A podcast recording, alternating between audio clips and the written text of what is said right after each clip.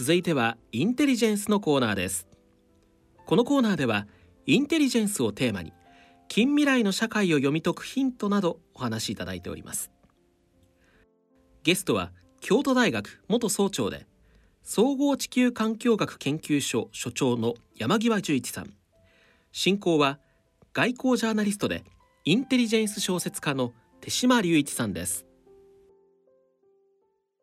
山際先生今日はお忙しいところお時間をさっきいただいてありがとうございました。遠征人語という誠にユニークなタイトルの本を読ませてあのいただきました。まずこの、えー、天聖人語ならぬ遠征人語というタイトルですが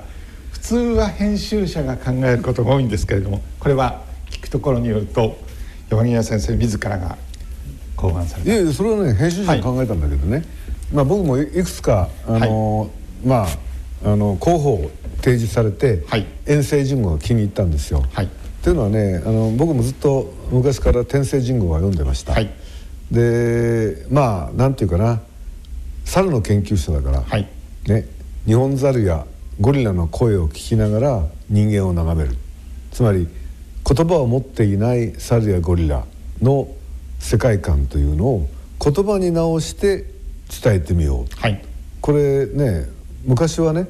天の声を人の、まあ、言葉に訳して伝えようと天聖人語だったじゃないですか、はい、これ遠征人語は私にぴったりだなと思ってね。こういうタイトルを。とてもいいタイトルですよね。しかも今まさしく言われたようにあの昔は一昔前に僕らが教科書で習ったところでいうとホモ・サピエンスはやっぱり声を持ち言葉を持っている。したがってこれがまさにホモ・サピエンスが、え、地球上でですねまさにリーダー足りえた、えー、あの先生の後のお話の中で言うとボス足りえたと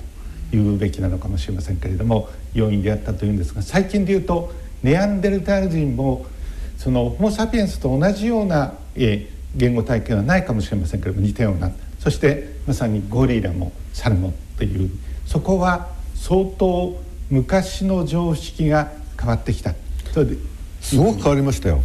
今ね、はい、あのネアンデルタルっていう本も出ましたけどね、はい、ネアンデルタル人の文化が見直されて、はい、これまでホモ・サピエンスの特権だと言われてたさまざまな装飾品とかね、道具とか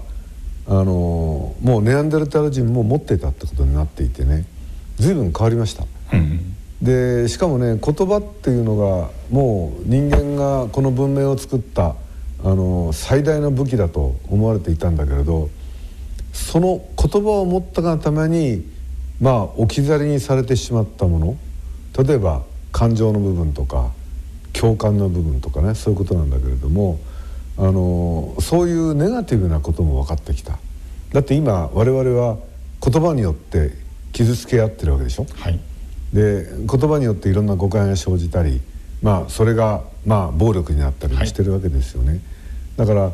言葉が始まった時点にこう立ち返ってあるいはその前に戻ってみて世界や社会っていうのを考えなければならないんではないかそういう時代なんじゃないかと思いますね。うんうん、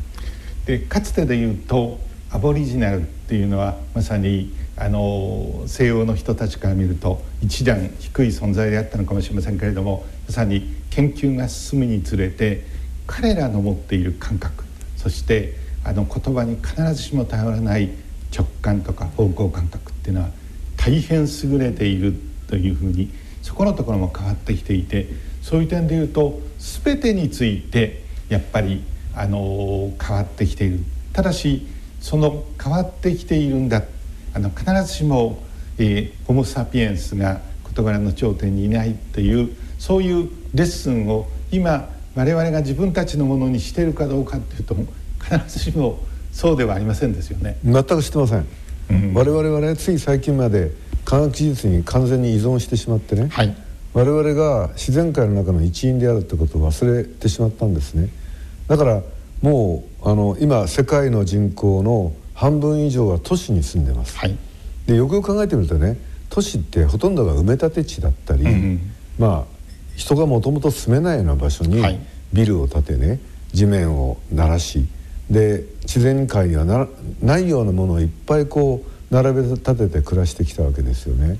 それはやっぱり人間にとっておかしい、うん、で人間の身体がおかしくなってるのは皆さん自覚されてるんですよ。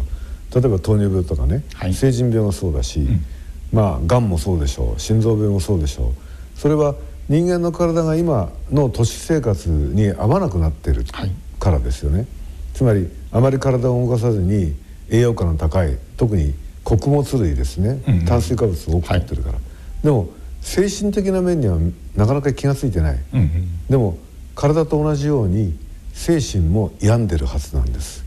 その病んでる一番大きなところが戦争だよね、うん、そういうことをもう一度やっぱり昔に立ち戻って考え直さなくちゃいけないんじゃないかなって気がしますね、うん、特にね重要なのは食料ですね、はい、サプライチェーンの中でフードチェーンの中で食物がもう価格に応じてあるいは規格に応じて飛び回ってる。でもだから食べられるものまで大量廃棄してるわけですよね、うん、食べられるものまで、はい、あのたくさん作作りすぎてしまって、はい、それをこう平等に分配することなく余ったものを捨てるという事態になってしまってそのおかげで第一次産業が弱ってきていて、うん、これが技術を使った工業化が進んでるわけですね、はい、農業も漁業も林業もみんな工業化してる。だから働く楽しさだとかそもそも我々は一緒になって何か仕事をするということの意味を忘れ始めている。あのまあ、80年代に流行ったね自己実現自己責任、はい、これがずっと今まで蔓延してきてるんだけど本来人間って自己実現自己責任だけで生きていたものだろうか、はい、違うでしょう、うん、人間はやっぱり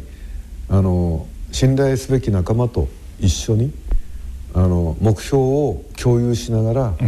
毎日毎日楽しみながら生きてたはずなんですよね。それがこうこう自分だけの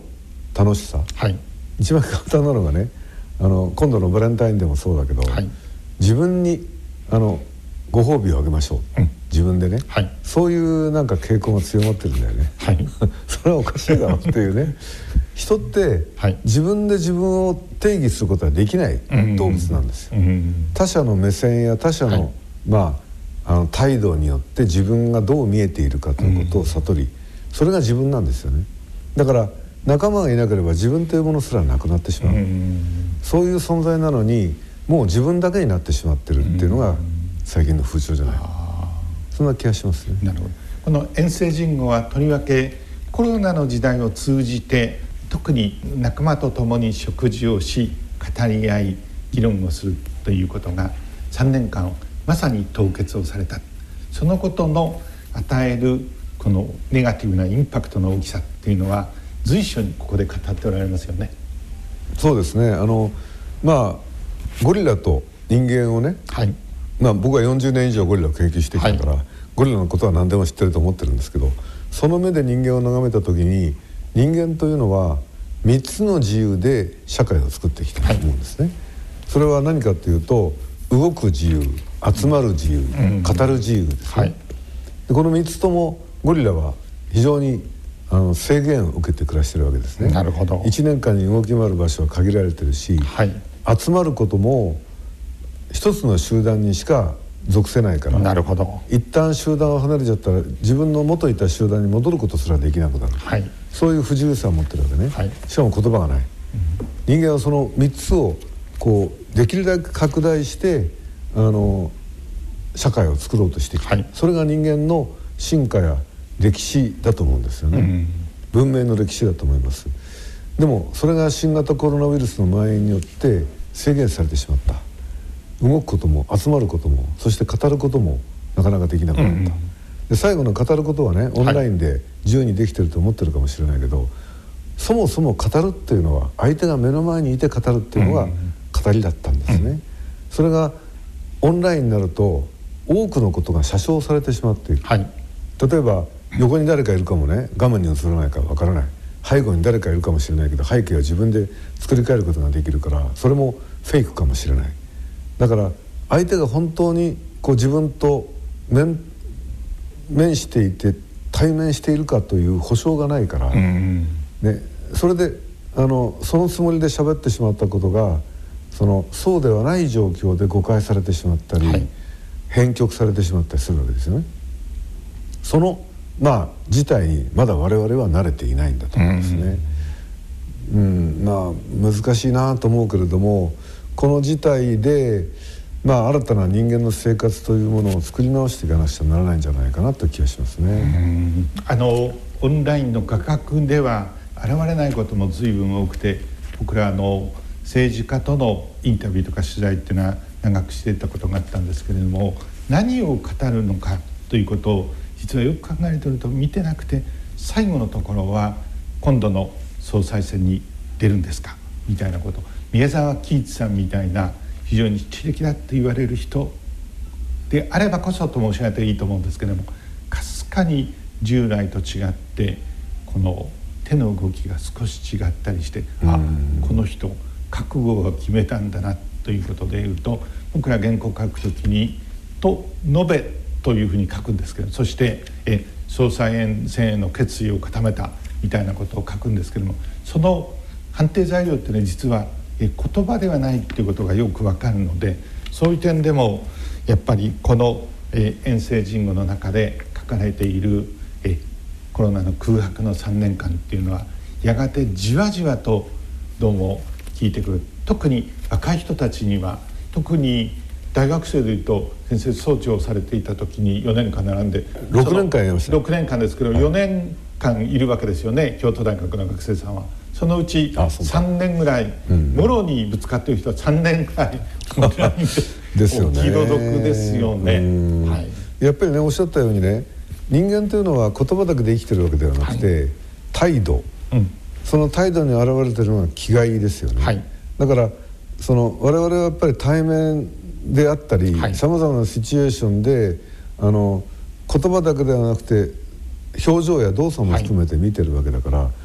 その時にあこの人本気なんだなとかね、うん、この人嘘ついてるなとかあのなんとなくわかるわけですよね。そうですね。で相手がそういうふうに思ってるってことがあの自分にもわかるからそれを訂正しようとして、はい。努力するわけじゃないですか、うん、それが共有された時間でね、うん、その中でさまざまな了解事項が進行していく、うん、でもオンラインだとねそれができないんですよ、言葉が優先してしまってあのどう思っているかどう変更したいと考えているか相手が自分のことをどういうふうに解釈しているかってことに探りを入れながら会話を進めていくことができない、それがね本来の人間の持っている能力を低下させてしまってると思いますね、だからおっしゃるように大学というのは、ね、知識を学びに来るだけではない。まだ頭の中に埋まっていて外に出していないような考えを実際に共有する時間を持ってあの探りを入れそれを自分の経験にすることなんですよね。だから共にやることフィールドワークでも実験でもそうなんだけどまだ言葉化されていない知識となっていないものを得得するというのがとても重要になるんですね。それができない時代というのは大変学生にとってはまあ残念なことだと思いますね。ただコロナ禍の中に学んだ学生さんたちはえまさに本来あるべきものとの比較ができないのでそのやっぱりダメージから立ち直るのは本当にやっぱり難しいかもしれませんですよね。そうそうだからなんとか世代って言うじゃないですか、はい、ね、ベビーブームの世代とかね、はい、全教頭世代とか、全教頭世代氷河期世代で言うでしょ、はい、コロナ世代って言葉がこれから延々とある。まあなんて言いますかね。あの特殊な時代を過ごした人たちの通称として残るかもしれないね。ひょっとしたらね。顔が見えないんだもん。だから顔見知りができなかったって時代ですよ、これを考えるとこの中でもしばしば述べておられますけれども大変なことですよね。いや大変なことだと思いますよ、うん、コミュニケーションというのは人間を変えてきたわけですよ、うん、だから僕がずっとあのゴリラを見ながらね、はい、人類の歴史を遡ってみるとそのまず最初に現れた人間らしいコミュニケーションというのは食事です、はい、これも僕はコミュニケーションとして捉えてるんだけどね、うん、あのまあ猿の仲間だから肉食動物と違って人間は毎日毎日2食3食食事をしなくちゃいけない、うん、それを一人で取るかみんなで一緒に取るかによってお互いの感情の持ち方が変わるわけですよ、だから食事を社会的な道具にしたっていうのが人間の最初に持ったコミュニケーション手段でそれからね何が起こったかっていうと同調や共感を作るための仕組み、はい、それが音楽です、だからあの二足で立ったってことはね、はい、重心を上に上げてその上半身と下半身の動きを変えて踊りというものを作った。それがさまざまなそのあの仲間との間の同調を引き起こして、はい、で相手に自分をどうかさせる、うん、自分に相手をどうかさせるということが備わってね。で実はびっくりしたのはね猿真似って言うでしょ、はい、猿真似ができるのは人間だけなんですね。猿は真似ができない。できないですよ。だから人間はコピーする能力がある、うん、だからこそそのあのいろんな技術をすぐに自分たちであの真似てやることができるし、うん、相手の心に同調して共感を覚えて助けたいと思ったり何か一緒に協力したいと思うことができる。それは相手の身体を自分の身体にすることができる能力のおかげなんですね。それは音楽というあるいは踊りというあのパーカッションでもいいんですけど、はい、同調手段を手に入れたからだと思ってます。だからこそ集団を少しずつ少しずつ大きくすることができ、うん、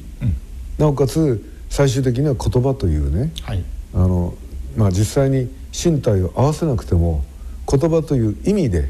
了解し合えるようなコミュニケーションを作れた、はい、そう思ってるんですけどね。それには長い長いプロセスがあったんだと思うんですよね。我々は今言葉だけを手にしているけれどもそうではなくて言葉の前のことっていうのをきちん。と発揮する必要があるってことですね。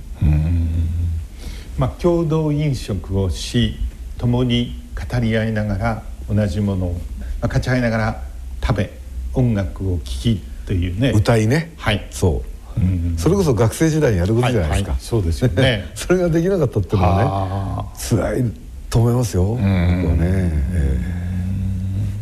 ー、先ほど第一次産業農業がいろんなものがいいんですけれどもそれはあのしかし今実際の農業も含めてほとんど石油エネルギーに依存をしてそして大量の食料品を、まあ、工業的に生み出してというふうに言ってもいいんだというふうに思いますけれどもそういう仕組みのそしてその果てに大量の食料が余りみたいなことになったわけですよね。で本来地球の中でいうと最初アフリカからさらにヨーロッパを経てアジアにあの来たんでしょうけれどもその頃は地球を借りて他の動物と一緒に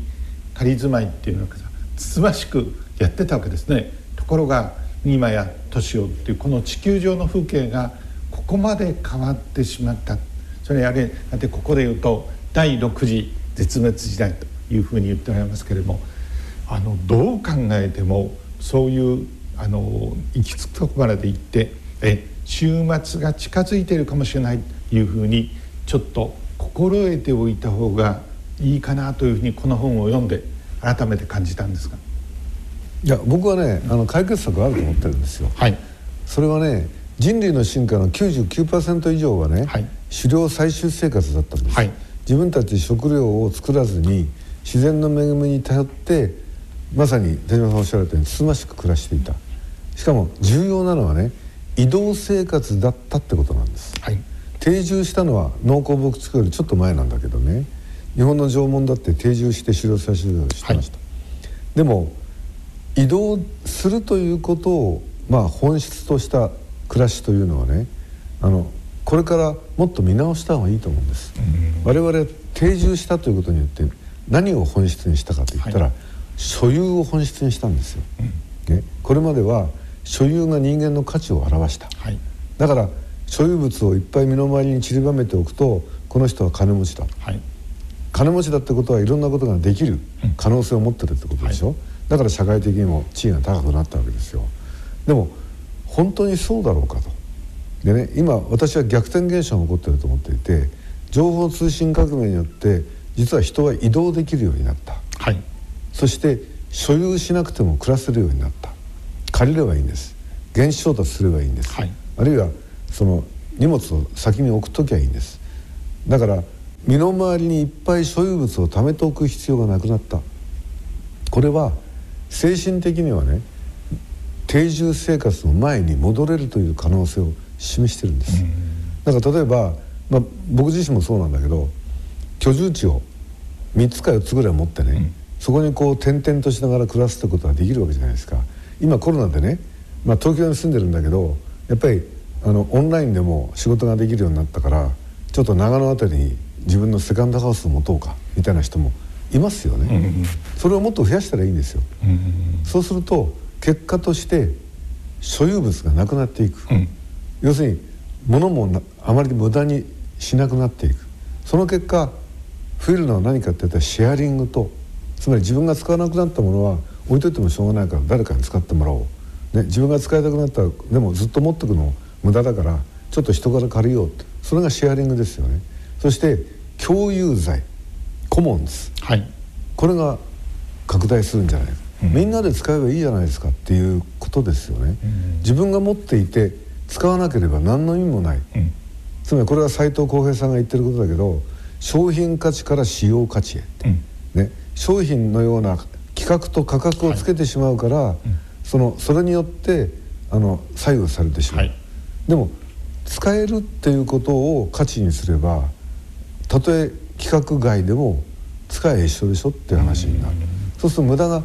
少なくなるわけですよね。従来で言いますとね山際十一さんというようなゴリラ学者は主としてフィールドワーカーであることが価値があるというふうに僕らは思ってましたね。現に、あのまさにアフリカの山野の中でこそ山際十一さんというゴリラ学者は学者は価値がありっていうことだと思うんですが一方でしかし論文を書くときにやっぱりあの蔵書だったり資料だったりってどうしても必要でこれまでだとやっぱりどこか定住をしてえフィールドから帰ってきた時には所有した蔵書の中で仕事をゴリラ学者です。らと申し上げてもいいと思うんですけれどもしていたはずなんですがそこからやっぱりかなり解放されつつありますよね、うん、だってどこ行ったって、はい、インターネットで論文は弾けるわけだから、はい、本なんか持ってる必要はないんですよ、うん、我々自然科学の世界にいると、はい、もう図書館がねいらなくなってる、うん、あのインターネットで弾けばあ全ての論文出てきますから、はい、そこで弾いてあのネット上で読めば自分の必要な知識が全部手に入るからね。問題なのはやっぱり人と話すことなんですね、だから、はい、人と会うってことが必要になる、あの一箇所にいて蔵書に囲まれてあのいるのが研究ではなくてあるいは論文を書くんではなくて、いろんな論文を見ながらこういうことを言った裏話は何か、うん、何を考えているのかということを人と会って確かめるってことが必要になる、はい、だから本当は動く方がいいんです。動くことをまああの促進するような世界になってきたと僕は思いますね。ということになるとですねえ山際先生のえあの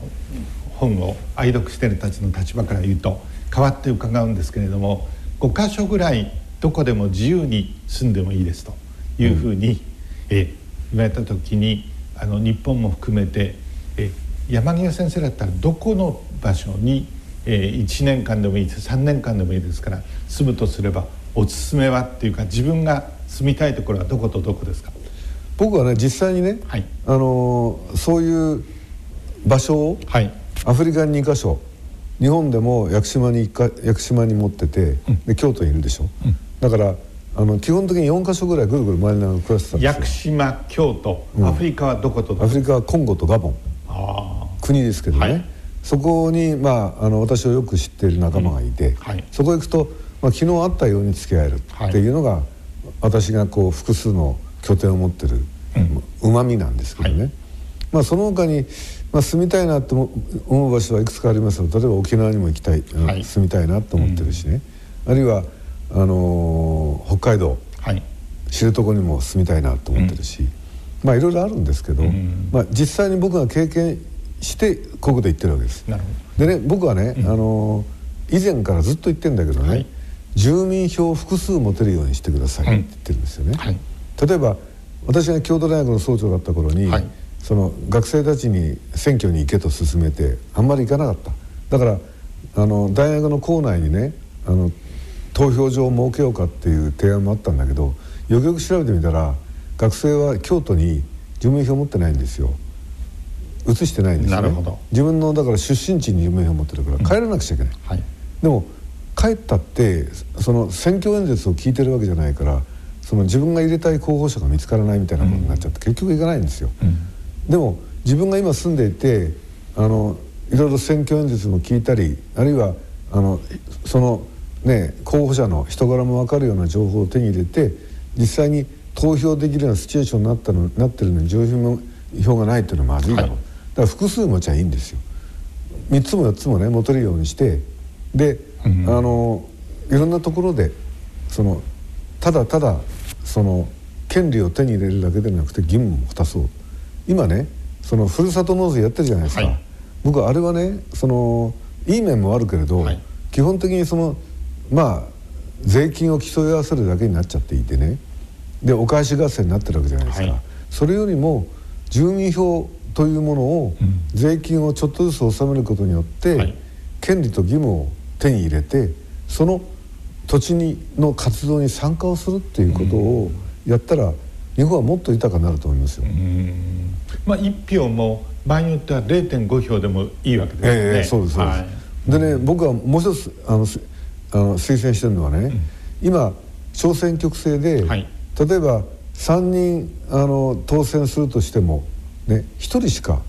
投票できないじゃないですか、はい、あれ3人の選挙区は3人あの名前をかけるようにすればいいんですよ、うん、あるいはまあせいぜい2人ね、せめて2人、あの5人選挙区だったら3人とかね、うん、そのぐらい書かせるようにすれば票は無駄にならないと思う、うん、今だってあの1位2位ぐらいしか当選しないところでね、はい、5人いたところでもう半分ぐらいの票数は無駄になっちゃってるわけですよね。でそういうのってやっぱ本当に住民の意思をあの反映してるのかって疑わしいよね。うん、そうですね。で日本では今特に裁判官っていうのは優等生もそうなんで実際は最高裁の意向を見て判決を出しているところがかなり多いと思うんです。その点でえ一票の格差がというようなことで、うん、人口が少なくなってきてる。どんどん定数が減ってくる。で、ね、これはあの、えーと、と一方でそういう制度があってもいいかもしれませんけれどもアメリカの場合は言うまでもなく人口に比例して下院議員は選ばれるけれどもえ50州についてはどんなに人口の少ない州も2人セネターがいてそのセネターの100人っていうのは絶大なやっぱり権限を権限を持っている。で、まあ、権威があるということもあるのでそこのところバランスが取れてるんですよね。したがって人口が多いところ必ずしも遠からずでしかもあの人口の多い特に急激に人口が増えている都市部は必ずしもコミュニティそのものが成立していないところも多いですよね。具体的に言うと、えー、地域の運動会に出てくる人のあの比率っていうのは明らかに鳥取や島根の方が高くて、ちゃんとしたコミュニティがある。そういうところはしかし人口が少ないのでっていう大きな矛盾を抱えてると思うんですね。うんおっしゃるですね。この中であの最近政治家のやっぱり質が本当に劣化してるそういうこととも関係してるんですがえあの兄弟の総長もおやりになりそして、え学術会議のえそのリーダーもおやりになりで政治家や役人とこうやり取りをしてえ僕らはあの政治記者でもありましたのでその日本のあの政治の、まあ、社会的な傾向でもあるんですけれどもあのリーダーの質が劣化してるっていうのは比較として知っていましたけれども、うん、改めて多分愕然とされたと思うんですか いやね僕が一番愕然としたのはね、はい、そのまあ2020年の10月にね、うん、あの日本学術会議の、はい。会員半分の改選の時にね、はい、日本学術会議が推薦した105人のあの新会員を菅総理がね、はい、6人任命拒否した、はい、でね私はそのあの別にその権限がダメだって言ってるわけじゃない。ただ拒否した理由をおっしゃってください、うん。でもしその理由を言っていただければそれがまっとうな理由ならば、はい、我々はそれを改善するべき努力をする。でも理由を今に至るまで言ってもらってないんですよ、うん、でね菅総理に随分新聞記者も詰め寄ったと思う、はい、だけど菅総理が最最初ね候補者のリストすら見てないって言ったんですよね、うん、リストを見てないでなんで拒否できるんですか、はい、と、ね、その後訂正して話は聞いた。じゃ話は聞いたんだその話は何ですか、うん、それも言わないんですよ、うん、これはねいやとんでもないことだと思いましたね、つまり理由も言わずに拒否することがまかり通れば、はい、ねそれは忖度政治につながるわけですよ、理由なんか言わなくたってお前たち分かってるだと。考えるお前たち自身でって、そう言ってるに過ぎない。これは恫喝ですよ、そしてそれを忖度しながらあこういうことをやったらダメだな。これもダメだなと思いながらどんどんどんどん自主規制をしていく。今役人はそういう社会になっちゃってるわけで、ね、明らかにそうですね。ね、はい、でしかも大学もそうなりつつある。というのはねあの2020年の春にね大学国立大学ガバナンスコードっていうのが設定されたそれまで私立大学公立大学っていうのは大学自身がガバナンスコードを作っていたわけですね、うん、それは誰からも言われないで。ところが国立大学のガバナンスコードは文部科学省と内閣府両方のお墨付きが必要になっちゃったわけですよね、うん、そしてその中に私がこう目に留まったのはね大学の中の意向投票によらずに学長を選ぶこと、はい、書いてあるわけですよね意向投票はダメだって言ってるわけです。でもちろん参考にしても構わないと思うんだけどね。それは総長選考会議学長選考会議っていうのは大きな権力を持つことになっていて、うん、それだけだったらまだいい。でも今度ねその10兆円ファンドと言われるあの大きなお金が国際卓越研究大学にあの投下されるということになって、はい、でその条件としてね合議体というものがあの必要になるわけです、はい、この合議体っていうのは外部の有識者有識者過半数を占めでそれがその、まあ500、500, 億かなんか知らんけども政府から下使されるね。あのお金の運用についての意見を言う。そしてそればかりだったらまだいいんですけれど大学の理事長や学長を決める権利を持つと。でそれは合議体の構成員は内閣府の承認がいると書いてあるわけですよ。そうするとね学長は最終的には内閣総理大臣の任命になるわけです。国立大学はね。そうすると日本学術会の例に習えばね内閣総理大臣がこの学長ダメだと思ったらこれは任命しないって言えるわけですよね、うん、同じような例ですから、はい、理由も言わなくていい、ね、その理由をお前たち考えろと。そして合議体で、ね、内閣府の承認のあるそのメンバーがこれはこういうことだという説明しながら大学をあのまあ押さえつけていくということになりかねない、うん、僕はねあのそれはなんでこんなこと言うかというとね同じような例を中国で見てるからですよ、うん、中国の大学ってね、はい、学長に会いに行くと必ず共産党員が顧問としているわけですよ、はいはい、でね学長があの話をする前に常にその共産党員の顧問が口を出す、はい、だから学長と直接会うことはできないです。必ず共産党員の顧問のあの同席によって話が行われる、でそれはねもう中国政府が独裁政権で権威主義で、ね、社会主義の国家だって日本がねいろいろ言ってるけども同じようになってるんですよ。これ認めていいんですか？っていうねでどこの大学でも私があの京都大学の総長時代にいろんな会議に出ましたけど誰もが口を酸っぱく言ってきたのは学問というのは2つの条件がある、はい、一つはユニバーシティオートノミー、うん、大学の自立性です、はい、もう一つはアカデミックフリーダム学問の自由ってことなんですよね。この2つが担保されなければその国のアカデミズムというのはあの発展しない、うん、と言われてきた、はい、それがどんどん縛られつつあるということですよね。でそれはね非常に短絡的な政府あるいは政治家の、まあ、考えがどんどん前面に出てきたせいだと思いますね、うん、その結果として今起こっている事柄は10兆円ファンドって大きなものですよね、うん、それのまさにリソースは税金なんだと思うんですね。大変苦労して集めた税金を使うとそれが効率的に使われるかということになりますと経験則として明らかにやっぱりいいものには予算がつかないということに皮肉なことになってしまうんですね。であのかつてのあの、えー、通産省現在の経産省があの出す国家のいろいろな資金というものでいうとこれあのヒット商品を生んだことがほとんどないっていうのは実は我々が指摘しているのではなくて経産省の人から言ってて民間会社だと直ちに倒産しちゃいますので一つも当たっていないんですから。でついこの間三菱重工が旧 MRJ っていう民間の旅客機の開発にこれあの惨めなほどについに失敗して会社も生産した、これ大体民間として1兆円。これは民間企業ですから自己責任でやってもらうんですけどここしかし経産省を中心として実に500億円の資金が投入されていて、で全くの失敗ですよね、これについて役人は責任を取らない。一応三菱重工の人はあのあの生産したんであの社長さんなんかは責任取ったことになってるんですけども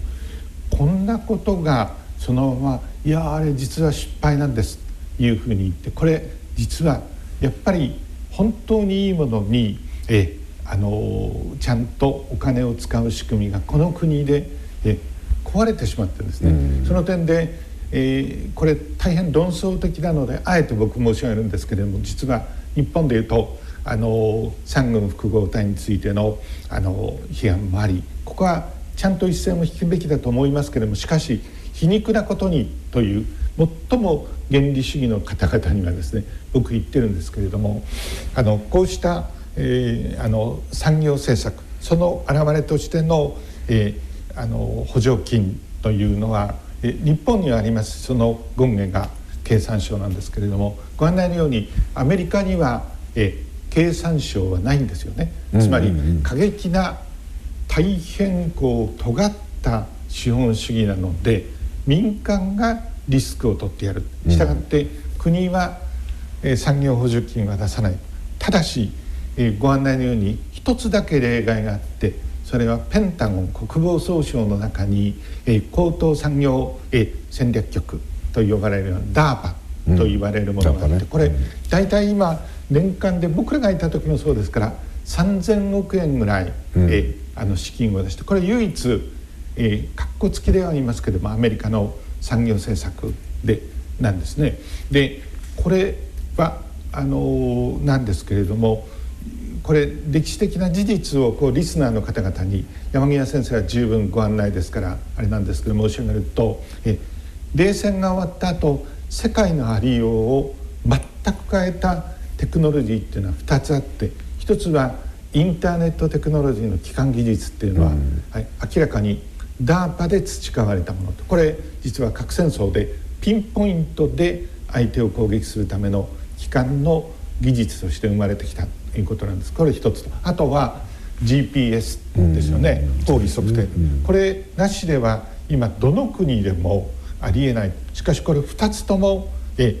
あのペンタゴンから。だからあのこういう軍事的な研究をした方がいいと僕は言ってるのではなくてこの DARPA ですらですね、うん、実は僕はあのペンタゴンを担当してましたんで比較的内情に詳しいんですけれどもこれ実はどの研究にお金を出すのかということについて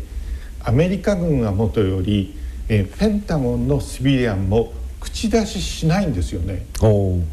あの基本的には口出ししないんです、うん、えもちろん例外はありますけれどしかもこのプロジェクトリーダーっていうのはざっとせいぜいが50人から100人ぐらいしか。えスタッフ自身でも150人って言われてますね。本当に少なくてその人たちが短期でまあ最長でも5年ぐらいペンタゴンに雇われてプロジェクトリーダーを。でどこにお金を出すのか。でそれについてあのちゃんとしたルールがあってペンタゴンは口を出さないと、うん、であのかなりの自立性を持ってるんですね。そうして出したものの中からこう世界のありようを変えるようなものが出てくるということになるのでこれよく「いやアメリカの産軍複合体は」って言って日本のインテレクチャル知識人を批判しますよ。しかし、その権下ですらそういう一種のだからいいものが出てきてるっていうふうに思っていてこうした中で今大体5年間で新しい防衛費として43兆円。しかしその、何をしてもいいのか中身はスカスカであるっていうふうになってきていて、えしかしあの学術研究のところは今言われるような、えあの10兆円ファンドも非常に不自由な、うんうんうん、こういうあの大学やそれから知的なコミュニティからいいものが出てくるのかどうかっていうのはとても最近疑問に思っていてこの、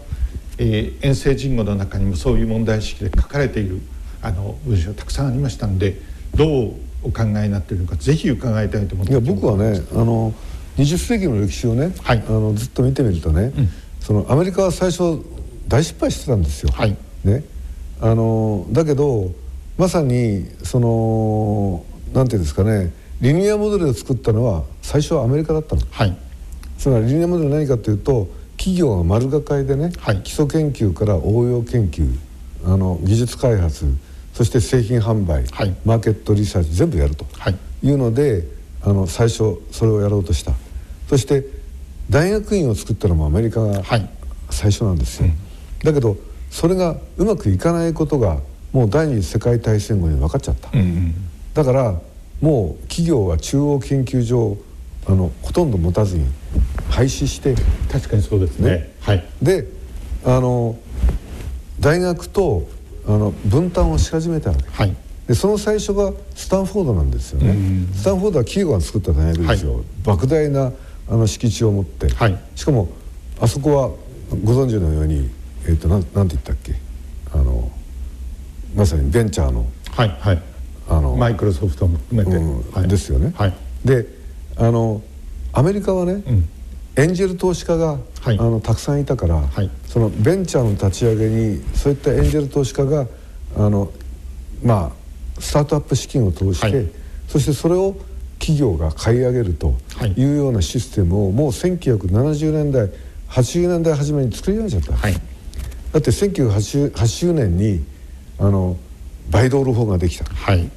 でこのバイドール法っていうのはね例えば公的資金をつく使ってやった研究でも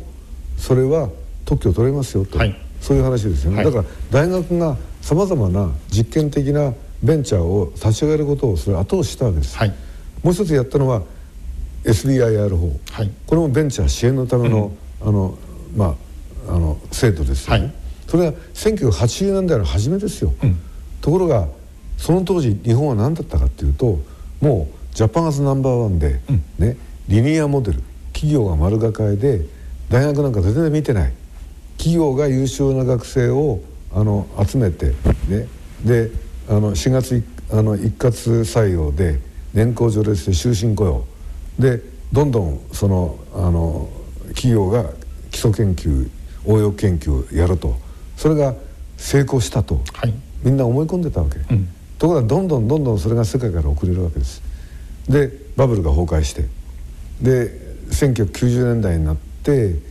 気が付くわけですね。これはダメだと。で一斉に中央研究所を廃止する、はい、でそのことによってそれまでドクターコースであの採用が約束されてた人たちが職を失う。それによってまず企業が研究力を失い次に大学がポスト減で研究力を失う。こうなっていくわけですよね。うん、でその決定的なあの終焉を迎えたのはあの国立大学の法人化2004年です、うんはい、で文科省はあのとにかくあのドクター候補生、はい、つまり研究をしたい人材を確保しようとしてポスドク1万人計画を立てて、はい、ね、あのまだ就職もできない大学にポストも見つからないポスドク学生を支えようとしたんです、はい、でもそれはうまくいかなかった、つまり企業に就職地がないからね。大学でもポスト増えなかったです、で法人化で毎年のように1%運営費交付金が削られる。その結果として研究者の数研究時間が減っていく。それがさらにあの大学の研究力を落としたわけだよね、うん、でもその結果をですね企業と政府が一緒になって大学が悪いんだと。言い募って正当化しようとしたわけ、ね、でも企業は早くかって気が付いた、うん僕もね総合科学技術イノベーション会議に出るようになって、はい、企業のトップと話をするようになりました。企業は分かってました、はい、企企業の失敗だということはね、はい、だから産学連携を早くやりたいと。でもね政府はねおっしゃったように反省しないんですよ、うん、失敗と認めない、はい、だから僕はねシスティにねあの文科省の高等教育局のねあの局長だとか、はい、あの呼んでこれは失敗でしょうと、うん、ね、だからこれをこの失敗ということを前提に新しいことを考えてくださいよと言ったんだけど、うん、絶対認めなかったね。であの一つだけ僕らもど真ん中にいてあのこう現実を見ていた例を一つ僕らの世代でいうとあの理科系の学生で、え特に工科系と言ってもいいかもしれませんけれども、え大学院に残りたくないしかし研究をして幸せに暮らしたいっていう人たちが本当に望んだ研究所って2つあって、うん、NHK の技術研究所。もう一つは電通に横須賀とありましたよね。ね。とてもあのストレスがゼロだっていうんですよ。つまりあの達成の目標もないし、うんうんうん、本当にあの円形脱毛症になった人も一人もいないっていう。その結果としてそれから資金は無限に出てくる。NHK の例で申し上げますよ。でその結果として、えーと、ハイディフィニッションテレビというのを、あれ多分あの戦後一貫して膨大なお金を使って生み出しましたよね。で一時瞬間風速で世界の頂点に立ったところがあれ実はアナログなんですね。あの操作線の。でそれでまあそれも含めてえ世界のスタンダードにならなかった。で結局一時はあの世界に冠たるものだったあっという間にもうジェネリックになりますよね、当然のことだから。え多分国鉄の新幹線もあの電通の研究所もそうっていうこと。で結局えあの機能しないっていうこと。多分アメリカみたいなところでいうと本当にシビアに見てたのであの学習して随所にえレッスンがあったはずなんですけど。全く気づいてないですね。気づいてないね、はい、うん。うん、そうなんですよね政治家もねあのまあ自民党選がな長いわけだけど、はいはい。政権が変わっても前の政権がやったことを失敗だと絶対言わないわけですよね、うん、あのだから進歩しないの、はい、新しいこと何もやらない、うん、延長線上でしかない、うん、特にね私はだから日本学士会の会長の時に、はい、日本インフラメンテナンス大賞のはい、あの審査委員会の委員長をやってたんですよね、で今日本のインフラがこんなにダメになってる、しかもそれが地方の自治体のあのまあ、負担に任されてしまっているからとても改善なんかできやしないっていう非常事態だってこと分かっていながら、打つ手がないわけですよね。それは日本のコンクリートを使ったインフラがね100年持つと思ってたのにもう30年ぐらいしか持たないことが分かっちゃったってこれも政府の責任なんですよ、だから国家のお金を投じてこのインフラのメンテナンスをやらなくちゃいけないのにもうそのいかにコストを安くその今のインフラをちょっとでも長引かせるかいうようなことばっかりやってるわけですよね。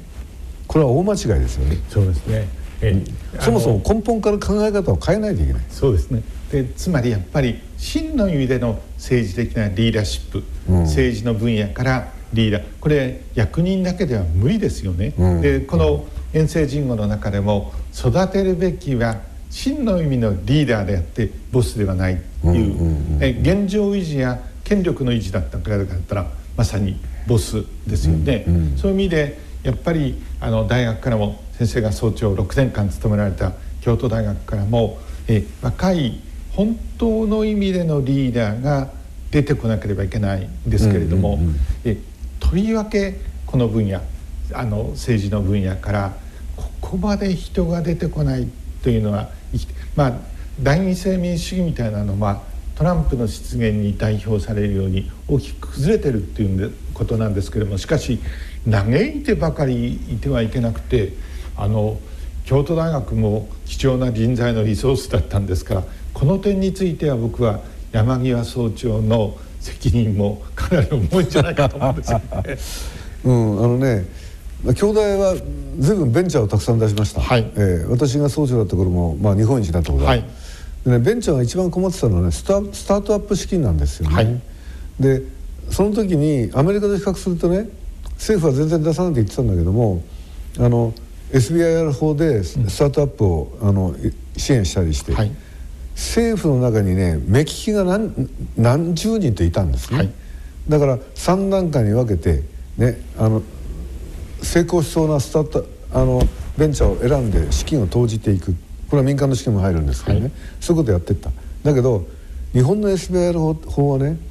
アメリカから20年遅れてできたんだけど中小企業の救済にしか回らなかったんですね、うん、しかも目利きもいないんです、ね、いないんです。いないんです。いないんです、うん、でね僕は内閣府にねあの、うん、なんで日本はこのベンチャーを支援するようなそういった目利きの人をその審議官として揃えないんですか、はい、って言ったことある。したらねあのある一人の審議官は「山毛さん無理ですよ」と。ね。そんな能力がある人がいたら企業が高級で取ってきますから、役人の給料安から、ね、こんなところで働く人はいません。そういう答えだったんですね、でやっぱりねそれはね政治家の責任だね。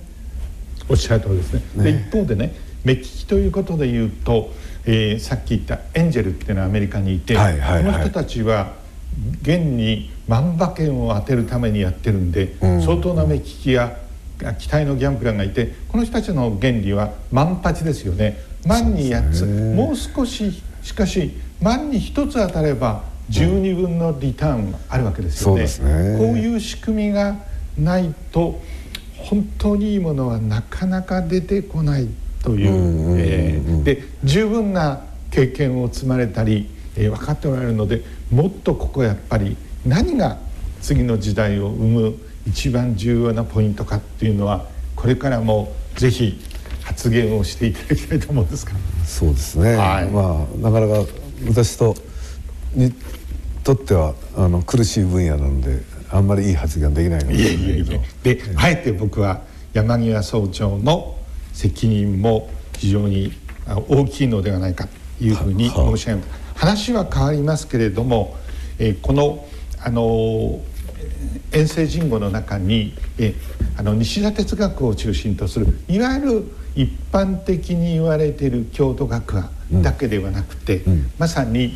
あの山際先生が取り組んだゴリラや猿の研究者の中に今西金次という偉大な人物をこの頂点としたあの系譜があってこれも、えー、本当の意味での京都学派のあの中央山脈の一つというふうに言っていいように思うんですがまずそういうふうに言ってつまりあのユニバーサルの世界に本当に通用するほどのユニークなもうあの、うん、あのそういうあの学問体系もしくはそのあの人材の、えー、こう連ないというふうに僕らは思うんですけれどもそういうふうに言ってよろしいですか？あのね日本の中ではね、はい、非常に特殊だと思うんですよ、うん、京都大学のね、うん、まあ、いわゆるスクールと呼ばれるような頂点に立つ人たち、はい、まあ、西田喜太郎そうだし今西金次もそうだしね、はい、あのー、まあそういう人たちって実はね弟子がフォローしてないんですよ。うん、ねあのー、普通学科と呼ばれるあの、はい、ものってあの大体弟子はその師匠をフォローして師匠のま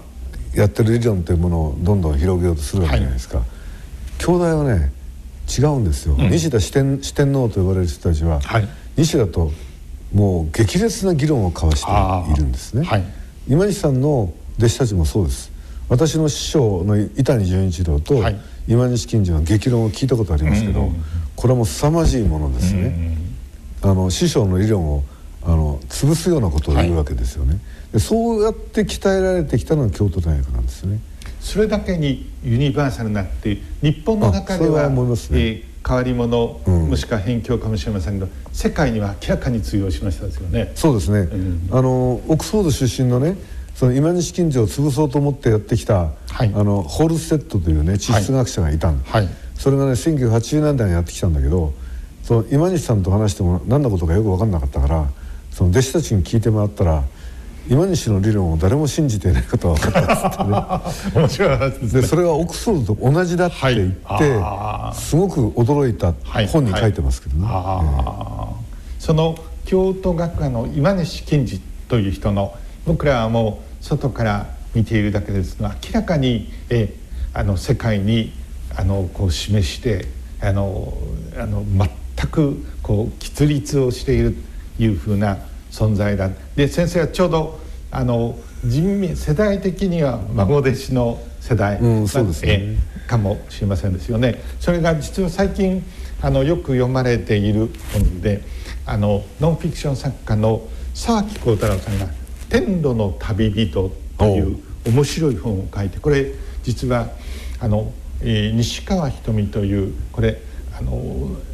かつて前輪協会だったり講和塾なんていうあの中国にあった日本の軍がもちろん背景として作ったそこの、えー、卒業生っていうか、えー、あの出身で後に軍の見つめを帯びたというんですけれども西域からチベットさらにインドで、うん、戦争が終わってもなおずっと旅を続けた人のこれはあの高官な記録が自分でもあるんですけれどもその高官な記録はあるんだけれどもえこのちょうどコロナの時期に出かけられなかったからなんでしょうね。佐木幸太郎さんがこの人と、えかつて長時間のインタビューをしてたんで改めてこの人の足跡を書いた。なかなか面白い本で僕も書評を文藝春秋に書いたんですけれどもえこの中でですね是非山際先生に申し上げたいあの面白い記述があってこれあの当時戦前戦中にかけて前輪協会っていうのがあったんですけどそれは東京と内蒙古に2つに分かれたと書いてあるんですね。うん、でその内蒙古の張家口に本部を置いた蒙古前輪協会はそこに北西研究所を設立するとこれは、うん、今西金次や石田栄一郎や梅沢忠夫といった戦後の日本の民族学を指導する才能が多く結集する一種の梁山泊であった、うん、で一方の蒙古前輪協会からは講和塾っていう、まああのえー、あのー、ハルピン学院とか、えー、いうようなああいう学校が一つあってそこにいた西川人。これ満鉄に勤めるんだけれどもそこを辞めて、うん、まさに密偵になる。密偵になったんですけれどもこれ面白くてえリポートすべきインテリジェンスリポートをあのリリポートすべきもう主体がいないみたいなそのうち戦争がありますからその得意な旅人のことを、まあ、本人も記録に残していい。そして佐々木さんが書いたこの中でですねまさにこのええー、東前林協会の系譜を引いた北西研究所があって、これですよね。でこれ実はあの存在は知られているのかもしれませんけれどもこれがいかなるものでこの中で今西金次という人がですねなんでどんな役割を果たしたのかっていうのはあのほとんど論じられることはしかないしかしその、えー、今西金次という人をよく知る山際先生ぜひ伺いたく思ってるんですけれどもこれ後に戦後毎日新聞の編纂で大公安令探検記というのが出ますですよね。その序文をあの今西金次が書いているというでその中の序文の中に私はその頃ヒマラヤと大根安霊というのを考えていたこれあの探検の場所としてですねヒマラヤの夢が夢が破れた後は大根安霊が気にかかって仕方がないもちろん大根安霊ならどこでもよいというのではない初めからその縦断を考えていたのであるとしてですねここに、えー、若い自分のお弟子ゆかりの学生たちをつぎ込んだというふうに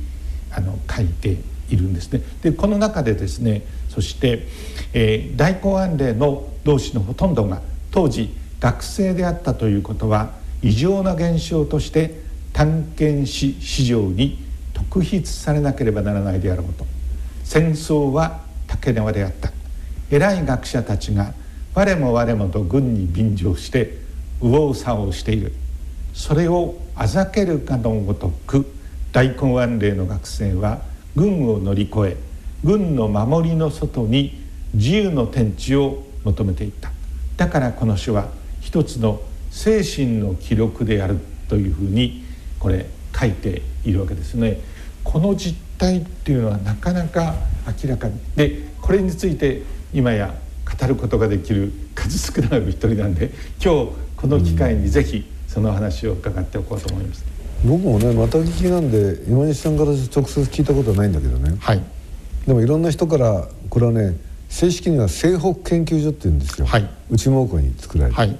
でまあ今西さん今西さんが隊長で石田栄一郎が副,、うん、副隊長だと思いますけどね、東大と京大から将来を背負う若い学徒を集めて疎開させたと、まあ今西さんはそう言ってたと聞きましたけどね。で今西さんってねやっぱり大局観があるんだよね、はい、であの自分はそのあの今起こってることの先に行こう外に出ようっていうあの危害をずっと持ってた人。そのためにはあのどんな汚い金でも使うっていうね、うん、その辺のまあアルピニストだからね、はい、とにかくいっぱいお金を集めてその登山隊をあの派遣しなくちゃいけない、はい、そういうことをずっとやってきた人だからまあモンキーセンターも作ったし、うん、霊長類研究所も作ったしそういうまああのまあ裏の裏取引というものに長けてた人でもあったね、はい、だからで一方でもう政治っていうのは大嫌いだったからね、うん、それはね京都人であるということも影響してるんですよ。京都は常に東京の政治の外にあって、はい、で自由に世界を考えられただからこそ人類学や霊長類学みたいなまあ普通東京にいる人は考えないでしょうね。そういう学問を発想できたしそして民族学というね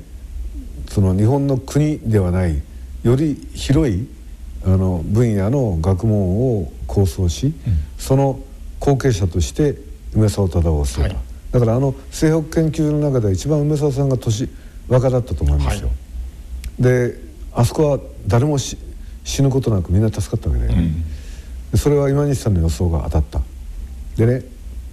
あの当時京都大学のまあ一発の研究者は、はい、あの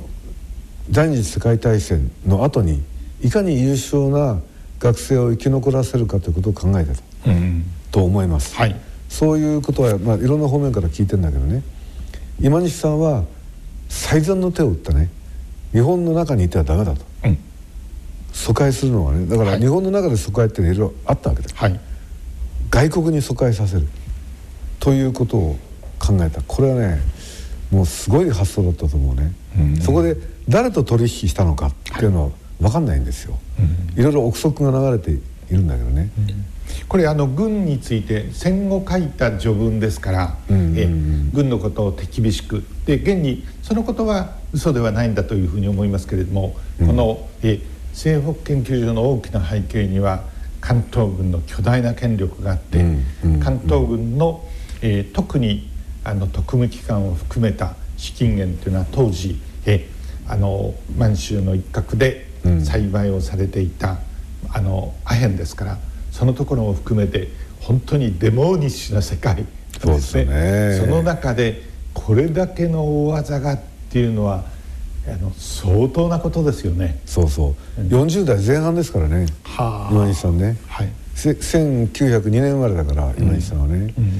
うん、で戦後ね今西さんは、まあ、モンキーセンターすぐに奔走するんだけど、はい、その時にやっぱり渋沢慶三さんにすごい頼ってるんだよね、はい、だからある程度日本の財界にルートがあったんだろうね、しかも最良の当時でいうと、うん、ね、人脈でもありますよね、えー、でも、えー、そしてしかも大根安霊は現にあの探検もしていて他のはもうほとんどあの記録が散逸しているというのはこれだけ残ったわけですよね、うんうん、それも含めてしかも大根安霊っていうのはえ文字通り当時でいうと関東軍にとっても、国際政治の空白地帯ですからそこにを探検することは、うん、かつてのあれですよね大英帝国が、うん、まさにグロートゲームをあの展開したようなでそのぐらいのスケールの話ですよね。だから今井さんはねどういう言説を浪したか知らないけど、はい、人を騙すのはうまかったんだな、と思いますよ。しかし、騙すのでもこのぐらいスケールの大きな話はねほとんど例がない。かもしれませんよね。そう。やっぱり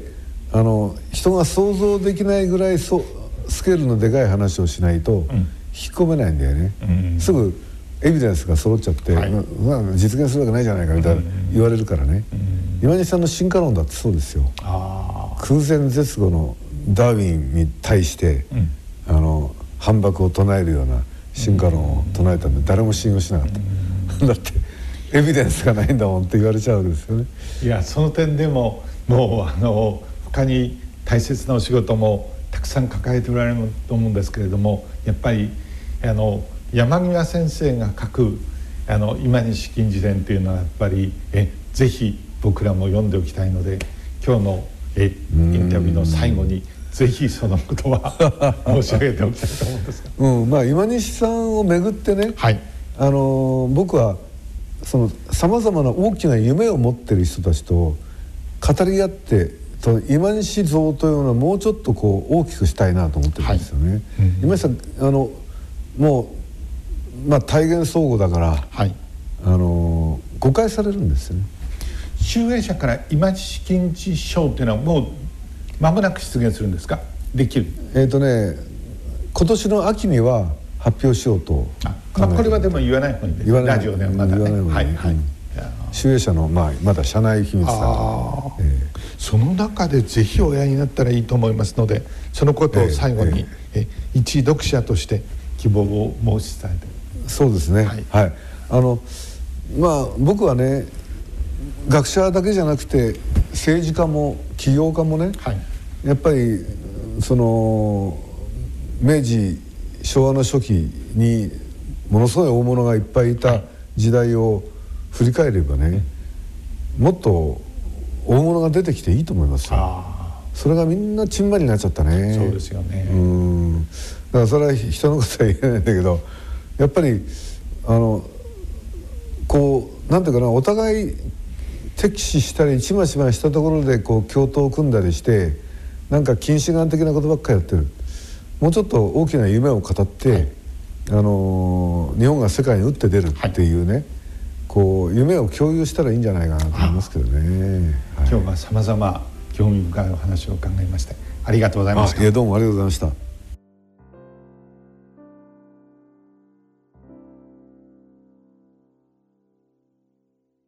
番組では本日のゲスト山際十一さんの著書遠征人号抽選でプレゼントさせていただきます。詳細は番組のホームページのプレゼント応募ページをご覧ください。以上インテリジェンスのコーナーでした。